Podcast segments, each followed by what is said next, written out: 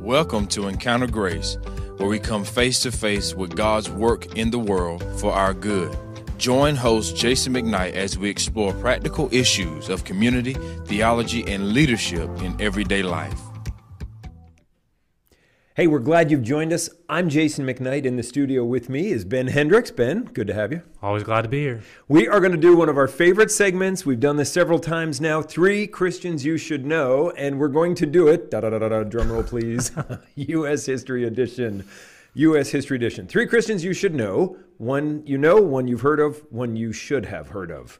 Uh, if we want to just say it like that. Yeah, absolutely. But people who have formed or reformed our country. So this is going to be fun. I'm pretty excited about this. We've had a lot of fun curating over the last month or two as we've been thinking who should we narrow it down to because we really could do a hundred different people. But yeah. we got one from the colonial times, one from revolutionary times, and one from the 20th century. Christians who have formed or reformed our country motivated by their faith. Did we mean to spread them out that well? Yes. Oh, okay. I'm you, glad you, you missed that meeting. Yeah, yeah. that was when you were at the beach. but we're not doing it chronologically. We're actually going to do it by the one you know, one you've heard of, and then the stranger at the end if yeah, anyone's still listening. The really fun one. Yeah. So Ben, tell uh, us about the Christian in U.S. history that you should know. Yeah, one the, of them anyway. A guy who I would need, really needs no introduction, but it's. Uh, one who's really shaped America, but mm. that's Martin Luther King Jr. Yeah. And so MLK Jr. was uh, was born in January 15th, 1929, in Atlanta, Georgia. No surprise, really. There, he was the second of three children to his mother, Alberta King, and then his father, Martin Luther King Sr.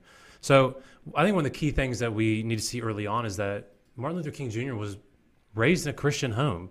His father was a Baptist pastor and missionary and was an early mm. figure in the civil rights movement itself. His mother, Alberta, would, uh, MLK Jr. famously would say, uh, would sit down with him and his other siblings, reading the Bible to them and discussing what it meant mm. and what would later impact him, how it should influence them. That's great. And so, one of the uh, key ways that I think we need to frame MLK Jr. is uh, kind of with a story. So, when he when he was six years old, one of his best friends was a, a white boy across the street. And when they started going to the elementary school, they had to go to different schools. Hmm. Martin yep. Luther King Jr. to the to a black school, this uh, his neighbor to a white school, and as they were moved to different uh, elementary schools, the parents kind of started separating them, and then uh, Martin Luther King Jr. eventually when I was like, "Hey, why, why, why can't I see my friend yeah. anymore?" Yeah. Where they responded, and I quote, "We are white and you are colored," hmm. and so hmm. Martin Luther hmm. King Jr. would eventually go on to say that in that moment he was, and I think rightly so, angry, frustrated, and confused, and yeah, stated no that at from that moment he was determined to hate every white person he knew. Hmm. Wow. But here's wow. the really interesting thing I think that very pretty quickly after his through his parents' insight and their instruction that it was this and hear this that it was his Christian duty to love everyone.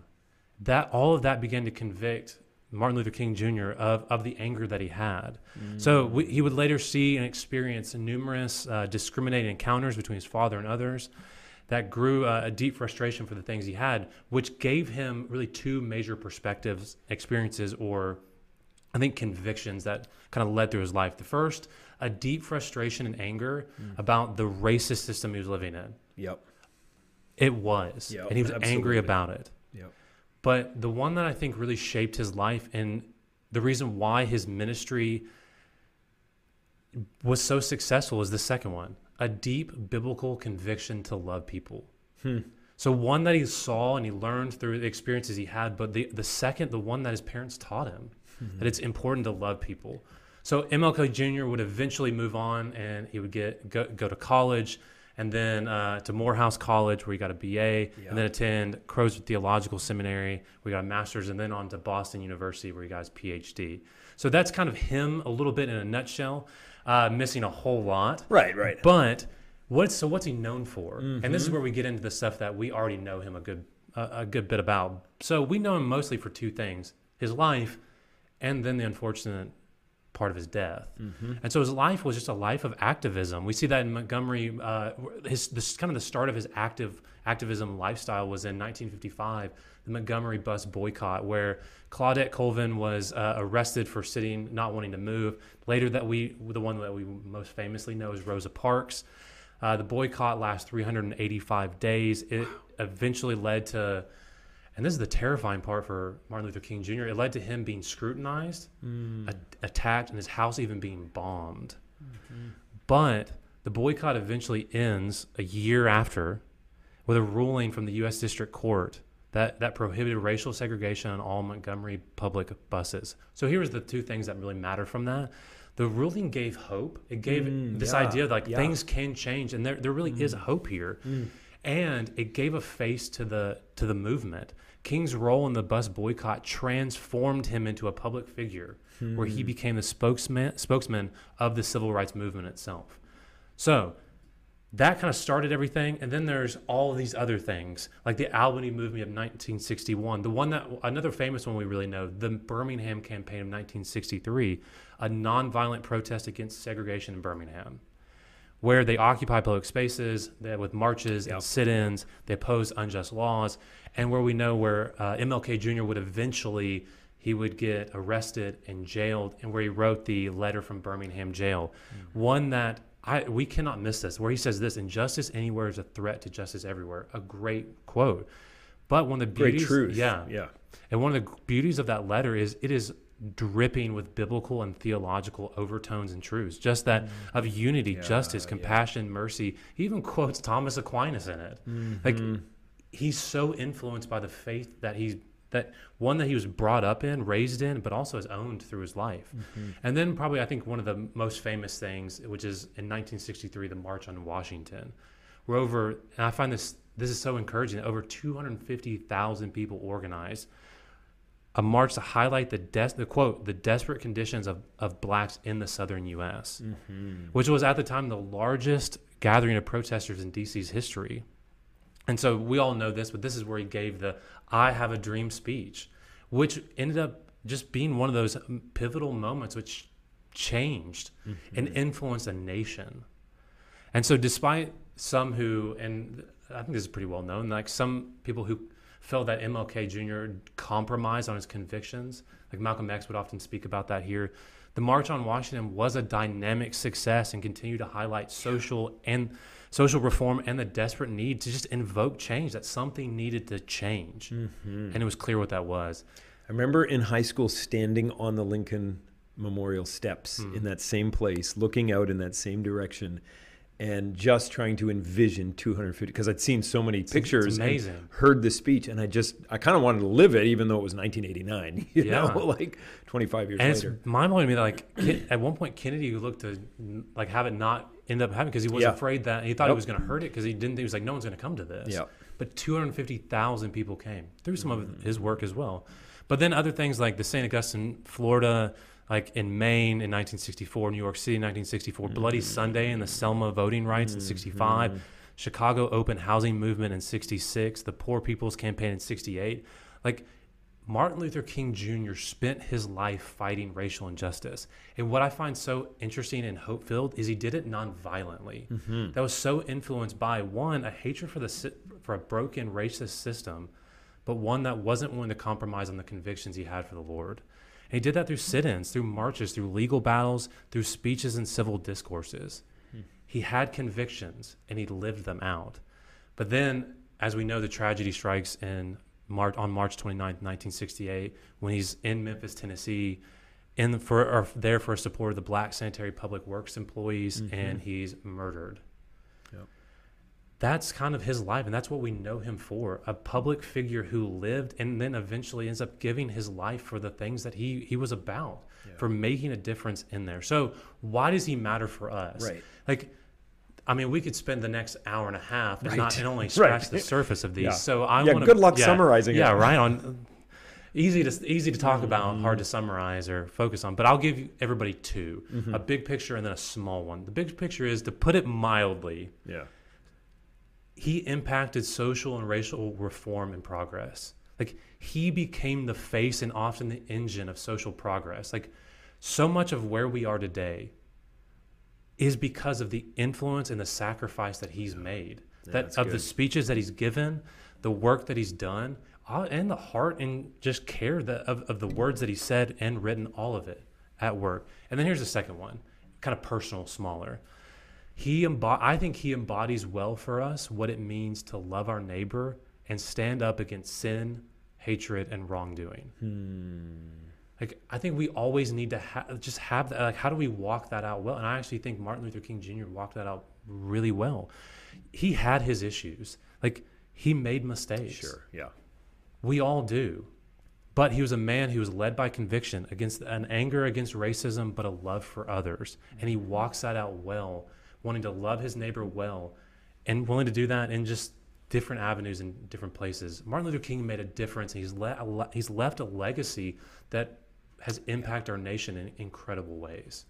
Change of conscience Yep. and the laws follow. Amen. I mean, I mean that's really an Old Testament prophet in our midst, Mm. in in the best sense of the word. Um, that's great. Well, thank you for that reminder. Really, Yeah. honestly, because January we think of Martin Luther King Jr. and and you know and Yeah. But it's just so good even here around the 4th of July to be reminded of how God used him. Okay, that's a Christian you know. Yep. Now there's a Christian, let's talk about one uh, you've hopefully heard of. and it may not be true, but uh, hopefully a guy way back from the colonial times named Jonathan Edwards, Jonathan Edwards, uh, a pastor, a theologian, an author, a missionary to Indians, an Ivy League president, the grandfather of Aaron Burr, who is enjoying quite a uh, renaissance in the Hamilton Broadway. Aaron Burr, sir. Uh, anyway, he is the guy that wrote and preached the sermon "Sinners in the Hands of an Angry God," and Maybe people, because of that title, or maybe they had to read it in high school and nobody likes what they read in high school, fair. uh, which is not fair to all the high school teachers out there, but, but maybe that title, you know, gives them the reputation for being a dour man or um, somehow mean spirited and all these old types, these old Puritans. Yeah, like a pure fire and brimstone preacher. I mean, even That's as right. Hamilton was saying. Yeah, right, right. Yeah. But actually, yeah, he was serious, but he actually spoke more of God's beauty and his truth than of God's wrath. And um, several historians have noted, actually, that Edwards is one of the authors in uh, the last 500 years who has written the most about God's beauty, which is fascinating because all we think of sinners in the hands of an angry God. And see, yo, that's why he grabbed like my attention so quickly when I was even when was seminary and reading about him. It was like I see sinner like sinners in the hands of an angry God, and I read about this guy who's talking about the shadows we see of the of heaven, Yep. like pouring its way in, and just these beauties. I was like, man, like this is a guy I can get behind. That's right. And Yeah. he and he had that experience in the woods early on, like as a maybe teenager, early twenties, but an, a, a really kind of a live experience with the risen Christ in the woods, mystical that you don't think of coming out of congregational reformed pastors, you know, who study ten hours a day. But and that just changed his heart, his life, and he already knew Jesus, but that really um, his affections were never the same, and they were always uh, always just highlighting the beauty of Jesus and proclaiming that in the gospel. Okay, so who was he? Born in 1703. So we're talking a long time ago, 1703 in Connecticut. He entered Yale at l- just around 13 years old. Is that it? so I already feel like an underachiever. now, Yale then wasn't Yale now, but anyway, he entered Yale at 13 years old. He pastored in Northampton, Massachusetts for 23 years. His grandfather, Solomon Stoddard, was the longtime, I think, 60 year pastor there. And he assisted his, past, his, his grandfather for a couple of years. His grandfather died, and he becomes the pastor. And that's where he preaches sinners in the hands of an angry God. And that's where, in Northampton, during uh, 1729 to 52, in that range, uh, where there's also this revival in the mid 30s, I think, predating the George Whitefield awakening. But there's a small awakening in Northampton that he writes about. Um, in 52, he leaves to go farther west in Massachusetts out to a town we know as Stockbridge. And at that point, it was not a town, it was a missionary outpost. Missionary to who? To the Indians, to the natives. And so for five, six years, he spent uh, his life there ministering to and reaching out to the natives. It, now we're talking 1750s.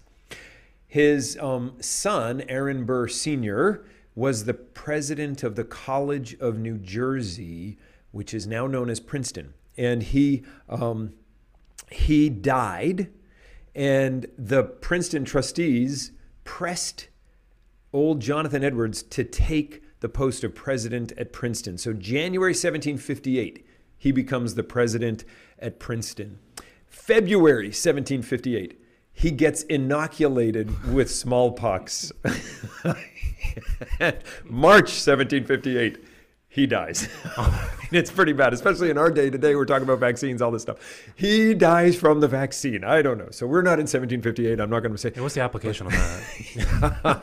but it's just crazy. I mean, here he is, president of Ivy League school for two months, and he's on the cutting edge of science, and he croaks. Anyway, but a great thinker. We're going to talk a little bit more. Why are we talking about him? Three reasons. Number one, arguably the greatest mind, mind America ever produced. Certainly the greatest mind America ever produced prior to the 20th century, or maybe even World War II. Um, he just he just preached and wrote. Uh, he would spend 12 to 13 hours a day in his study. I don't think he got a lot of invitations to parties. Yeah. but but he studied scripture and explored its depths. You can go to Yale today to the Beinecke Library and you can see the Bible that he he took apart his normal Bible and interleaved between each page a blank page and then sewed it back up. So now it's twice as thick and there's a blank page in each page. And he's and it's filled with his writing, his studying, his reflections and his cross references and everything. I mean, he just rejoiced in studying scripture and then communicating it because you know to be a pastor in that day uh, his church had about 600 people in it um, two two hour sermons each week plus some bible studies and some counseling I mean, two two hour sermons Gosh. and you know he's not telling a bunch of stories Yeah. I mean, he's reading the manuscript. But it's crazy. It's funny. We were talking with Brian Johnson uh, this week, and he said, You know, we're all busy, but we're also all distracted. And I think about that as here's old Jonathan Edwards studying the Word of God for 12 and 13 hours a day as part of his calling. Um, certainly, he had a unique calling, but boy, that pays dividends. And it starts to pay dividends aside from his sermons as he moves to Stockbridge. In those few years in Stockbridge, he wrote his four most important books, and two of them weren't published till he died. Yep. But The Freedom of the Will, The End for Which God Created the World, The Nature of True Virtue, and the great Christian doctrine of original sin. Because there are people out there who say there's no original sin, and you can kind of you're kind of okay, and you know. But he said, no, we got to get Scripture out there. Um, I have not read all these books, but the one I loved the most that I did read is "The End for Which God Created the World," the glory of God, and um, and but and every page of these is saturated with Scripture and and this lifetime devoted to study. Amazing when you focus on God's Word, your mind expands, and and I think that's in part why he's the greatest mind America ever produced.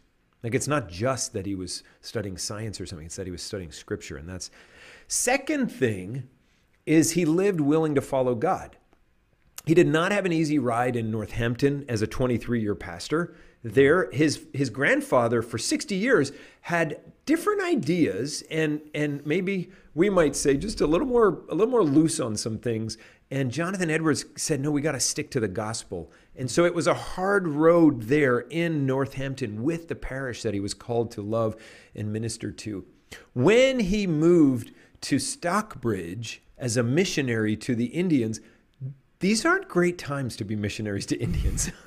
like there are French Indian wars going on. There is a Seven Years' War. There's these things where the British and the French are um, are co-opting different Indian nations or Indian tribes and then fighting against each other. And and and it's just not an easy thing.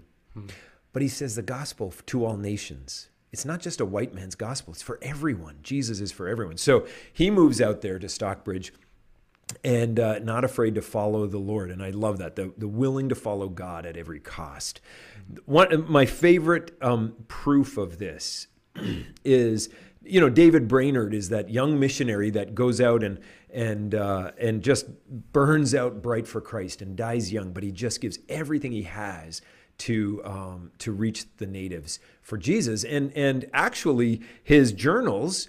Um, Jonathan Edwards publishes, and he, he writes a little biography, the, kind of the first missionary biography, Edwards Yeah. Wright, about David Brainerd.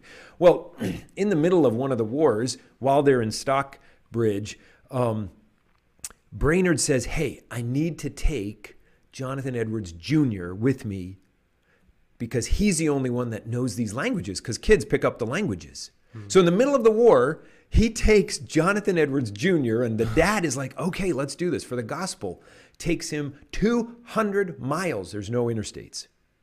200 miles into what's now upstate New York to reach the Indians for Christ. The boy was 10 years old.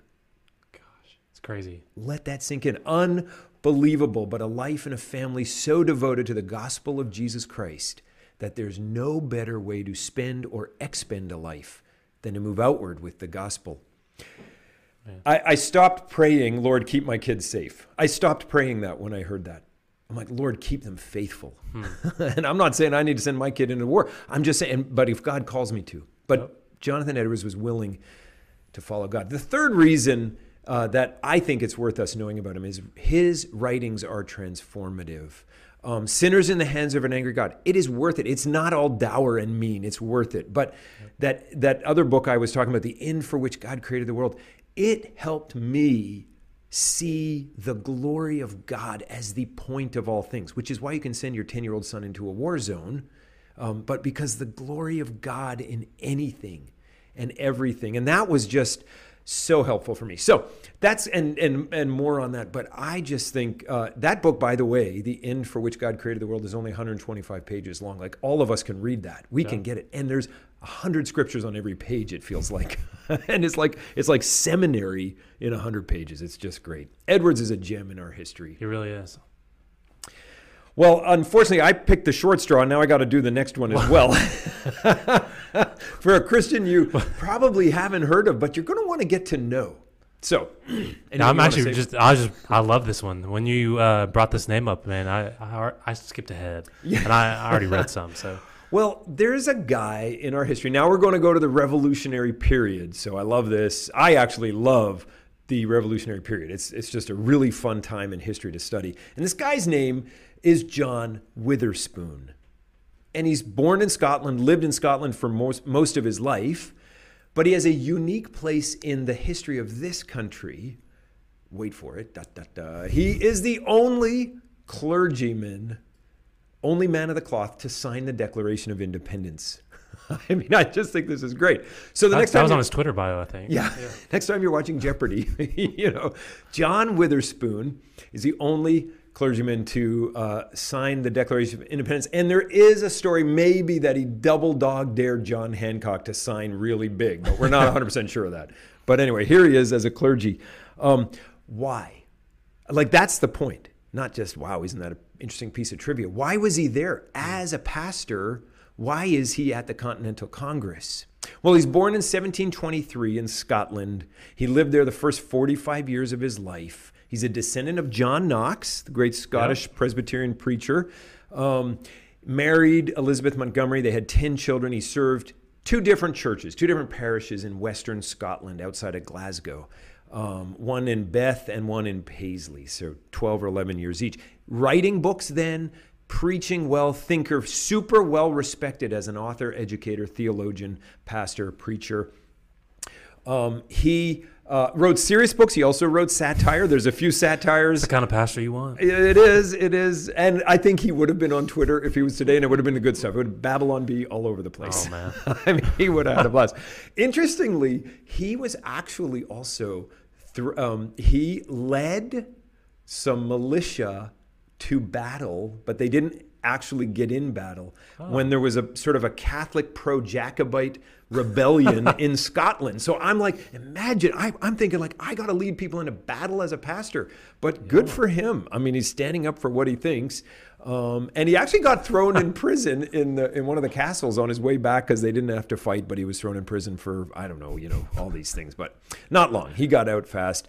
Uh, super well sought after, and um, uh, in 1766, after 25 years of ministry there in Scotland, he was wooed by the trustees of the College of New Jersey. We heard about that with Edwards now Princeton, to come and be their president. And he agreed. So this is after Edwards. It's almost at the Revolution, 1768. He comes and he's the sixth president of Princeton and he avoids the smallpox Yeah, vaccine. A little bit longer than two months. huh? yeah, he does not go near the smallpox vaccine. But he spends then the next 25, 30 years teaching, writing, thinking, building a curriculum, mm-hmm. building an institution, strengthening, fundraising, all these kinds of things. He's a thinker in the Enlightenment vein, but always rooted in Scripture. So he never departs from Scripture. And that's so there's three reasons why he's so important aside from his signature on the Yeah. Declaration. But here first, as a thinker in the Enlightenment, in the true Enlightenment, he never left reason plus revelation.